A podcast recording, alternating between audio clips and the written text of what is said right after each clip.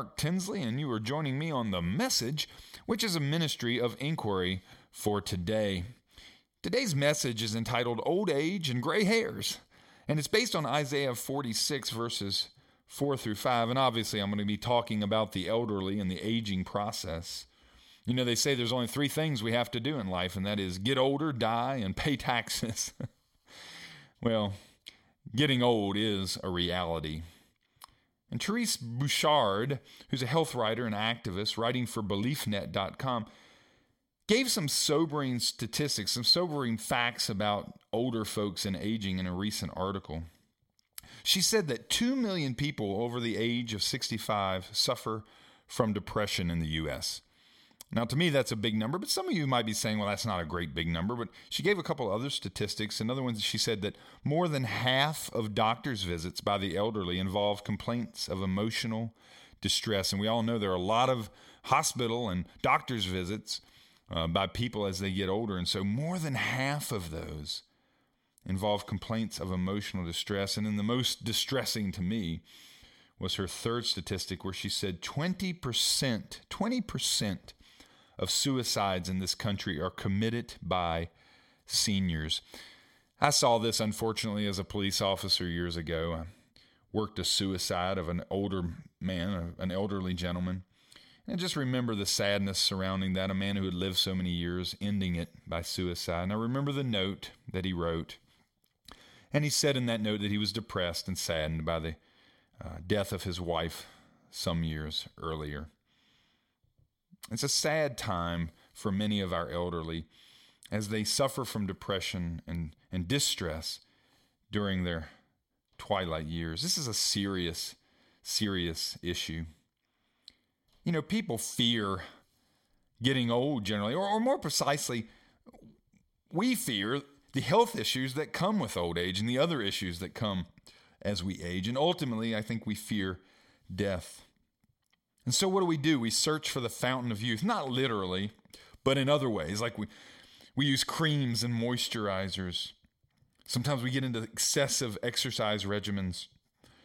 We use volumes of vitamins and herb, herbal treatments. We go to spas. We wear youthful clothing. We get plastic surgery. And the list goes on and on. In other words, we try to turn back the clock and when we cannot turn back the clock, we sometimes feel de- depressed or, or maybe distressed or at least a little down. And add insult to injury. As people age, they often feel as if they are marginalized by society, that they aren't able to contribute, that they don't have a purpose for living, or worse, that no one cares for or loves them. But I want to tackle these false suppositions today. I want to take to task one, the idea that as we age, we lose our relevancy. Two, the idea that no one loves or cares for us after a certain age. And three, that life is depressing and not worth living when we grow old. And we're going to do this, we're going to take these things to task, at least in part, by looking at Isaiah 46 verses 4 through 5. You know, in Isaiah, it's split into two, I, the book of Isaiah is split into two major sub books, if you will. The, one is the book of judgment. That's the first 39 chapters of Isaiah. And in those chapters, we hear the fire and brimstone judgment of God, sometimes on the people of Israel, but oftentimes on people outside of Israel, the people that were going to come against Israel. But when we get to chapters 40 through 66, we enter into what's called the Book of Comfort because these chapters are typically words of comfort to the people of Israel. It talks a lot about Israel and Zion in these chapters. And when we get to chapter 46, what God is saying there to the people of Israel is He's saying, You don't need to serve and worship idols. You don't need to find your comfort in these little statues that ultimately don't mean anything. And what God's really saying here is that He's sufficient. And it is that sufficiency of God that I really want to talk about today. Like the Israelites of old, God is telling us today that, that He is sufficient. Now, my message is not specifically about the sufficiency of God today, but that's what undergirds it. So, as you hear me talk today, do remember God is sufficient. He's sufficient for all of our needs. But again, let's get to our suppositions of old age and let's take those to task as we said we were going to do. And to do so, we first need to hear clearly the introductory clause in Isaiah 46, verse 4.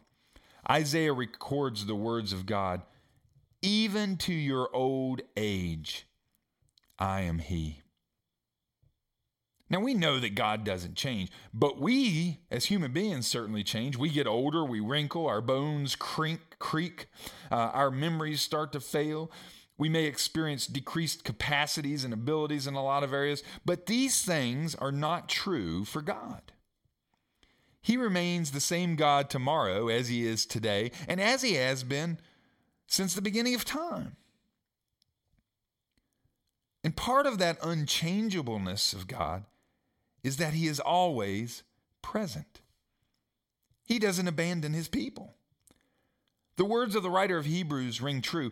God will never leave us or forsake us, Hebrews 13:5 says. The words of God in Joshua 1 9 declare the wonderful providential care of our Creator. Be strong and courageous. Do not be frightened or dismayed, for the Lord your God is with you wherever you go.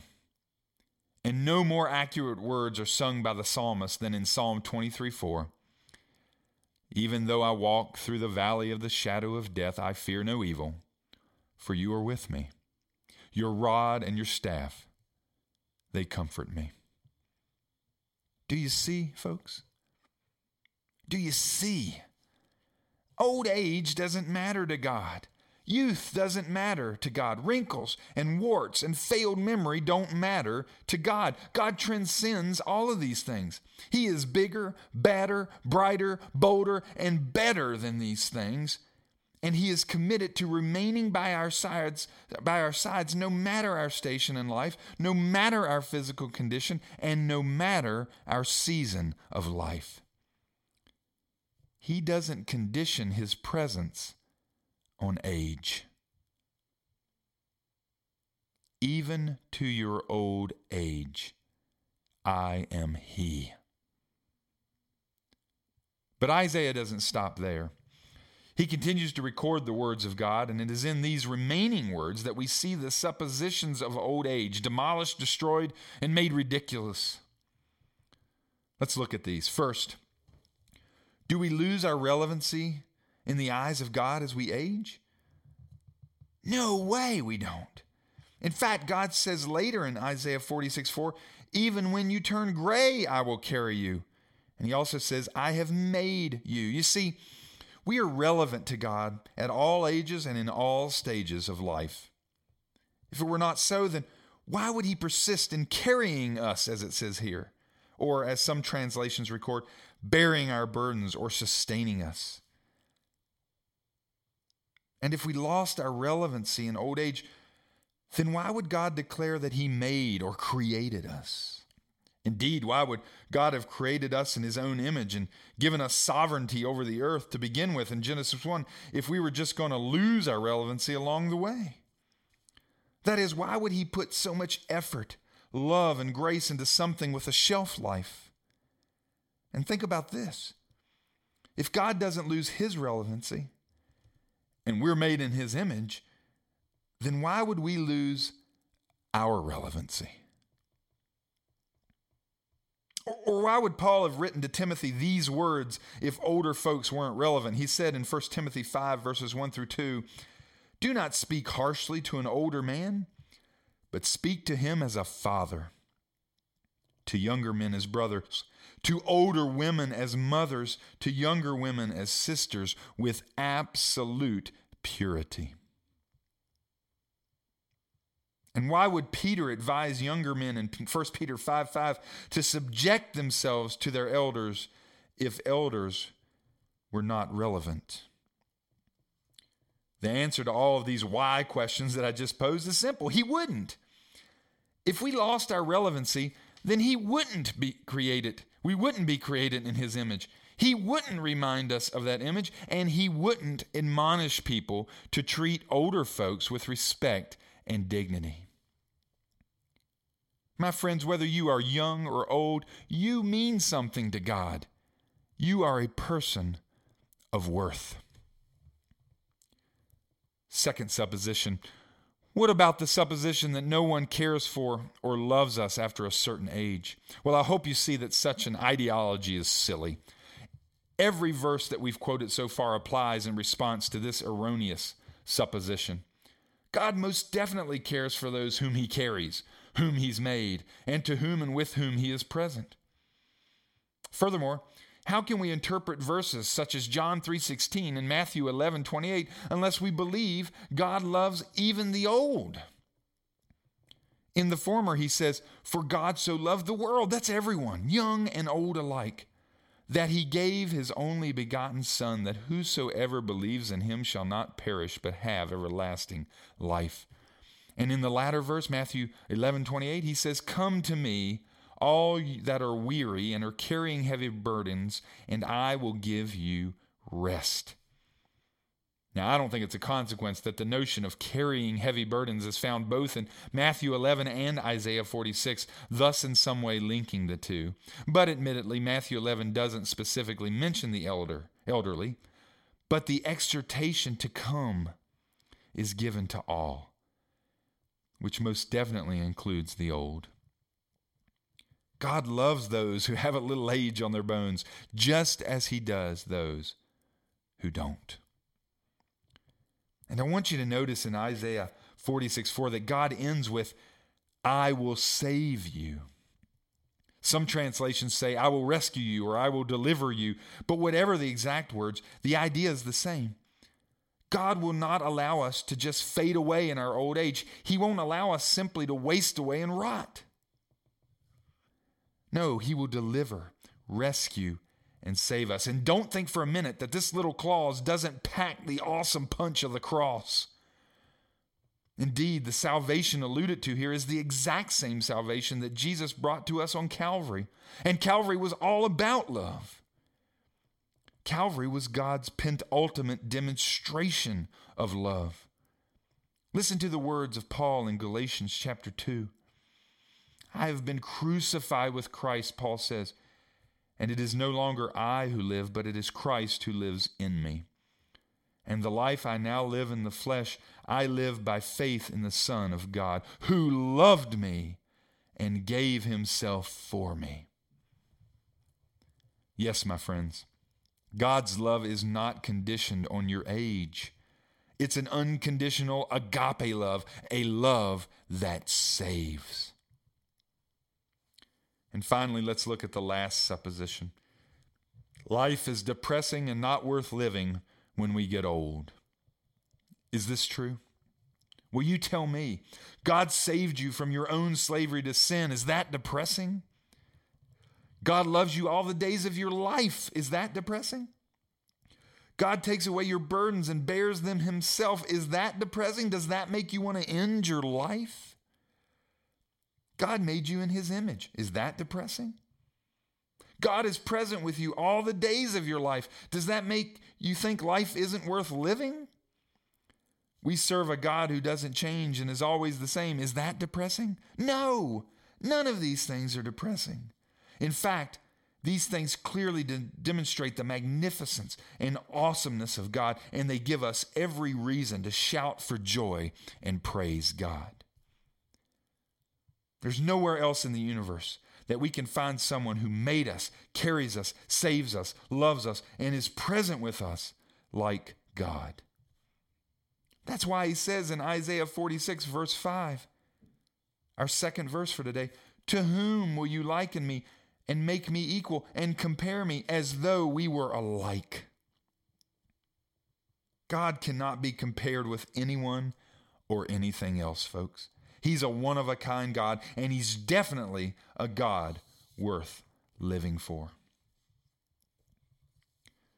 Now, many of you may be saying, well, Pastor, that sounds great, but show me proof of all of these things. Show me that I can be relevant after 65 or whatever age you choose.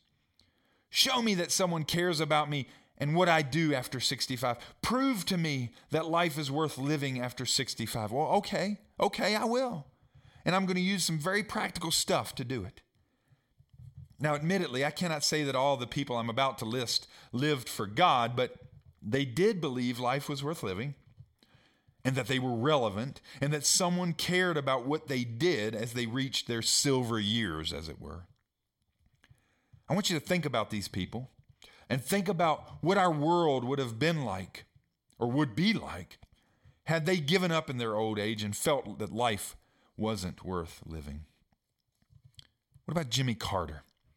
Look at all the humanitarian things that he does. Even in his old age right now, he still does wonderful things for people all around the world. What about Mother Teresa? What if she had quit and not done missions and not been such a beautiful example to us of selfless service? Morgan Freeman, still producing wonderful movies today and inspiring a generation of young and old alike. Billy Graham, a great evangelist of our time, who never stumbled or failed in our eyes because he stayed true to God. What about Robert Frost, who wrote beautiful poetry well into his old age? Steven Spielberg, who's still directing and producing Oscar winning movies today. Don Henley, uh, the lead singer for the for the Eagles, who just released an album not too long ago in his old age, still producing beautiful music. Oprah Winfrey, who does all of her things in cultural matters. Admittedly, she's the youngest in our list here, but still an older lady who's done wonderful things. What about our biblical examples of Abraham, David, Isaac, Jacob, Joseph? What if they had given up in their old age? Or what about John the Apostle? What if he had given up in his old age and never written the book of Revelation?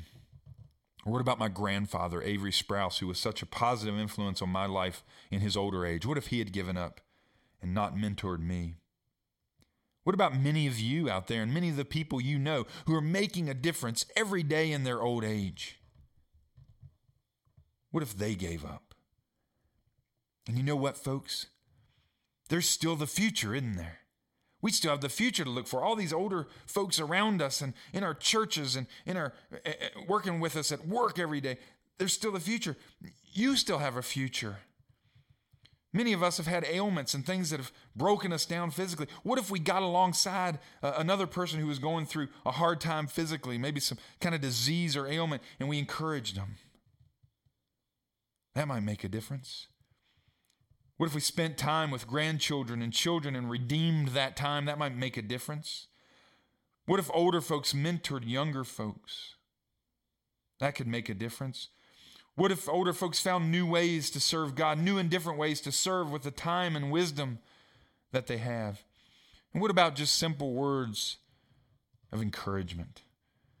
No physical abilities are necessary for that, are there? So, do you see these practical proofs? People in the past who didn't give up in their old age? Do you see the practical proof of we don't have to give up now? We have the future to still influence. And did you hear the spiritual proofs that I gave you earlier? You see, we started with three suppositions, didn't we? The idea that as we age, we lose our relevancy. The idea that no one loves or cares for us after a certain age. And the idea that life is depressing and not worth living when you grow old. What do you think about those now? I hope after looking at our practical and spiritual proofs, you see them for what they really are ridiculous, crazy, silly, untrue, erroneous, false, whatever you want to use. Indeed, the opposites are true. You are relevant all the days of your life. God does love you and care for you no matter your age. And life has the potential to be joyous and fulfilling and is definitely worth living as you grow old. So, where are you in your belief of these things? We've quoted a lot of scripture today to prove our points on this matter. And of course, that implies that God's word is important to our growth in this area. We have to write God's word in our hearts if we want to believe the things that we've talked about today. We've got to see the practical examples for what they are reality, the ability to influence even in our old age. We also need prayer. We need to go to God for His strength And we need fellowship within the church with the, other, with the body of believers around us. People to encourage and mentor us, to give us high fives, to celebrate with us. And of course, I call that triangle faith scripture, prayer, and fellowship. You've heard me talk about that before. Folks, we're all going to grow old. There's no doubt about it. We're all going to get gray hair. But that doesn't mean life is over. That doesn't mean we're not relevant. That doesn't mean that we're not loved. That doesn't mean that life is not worth living.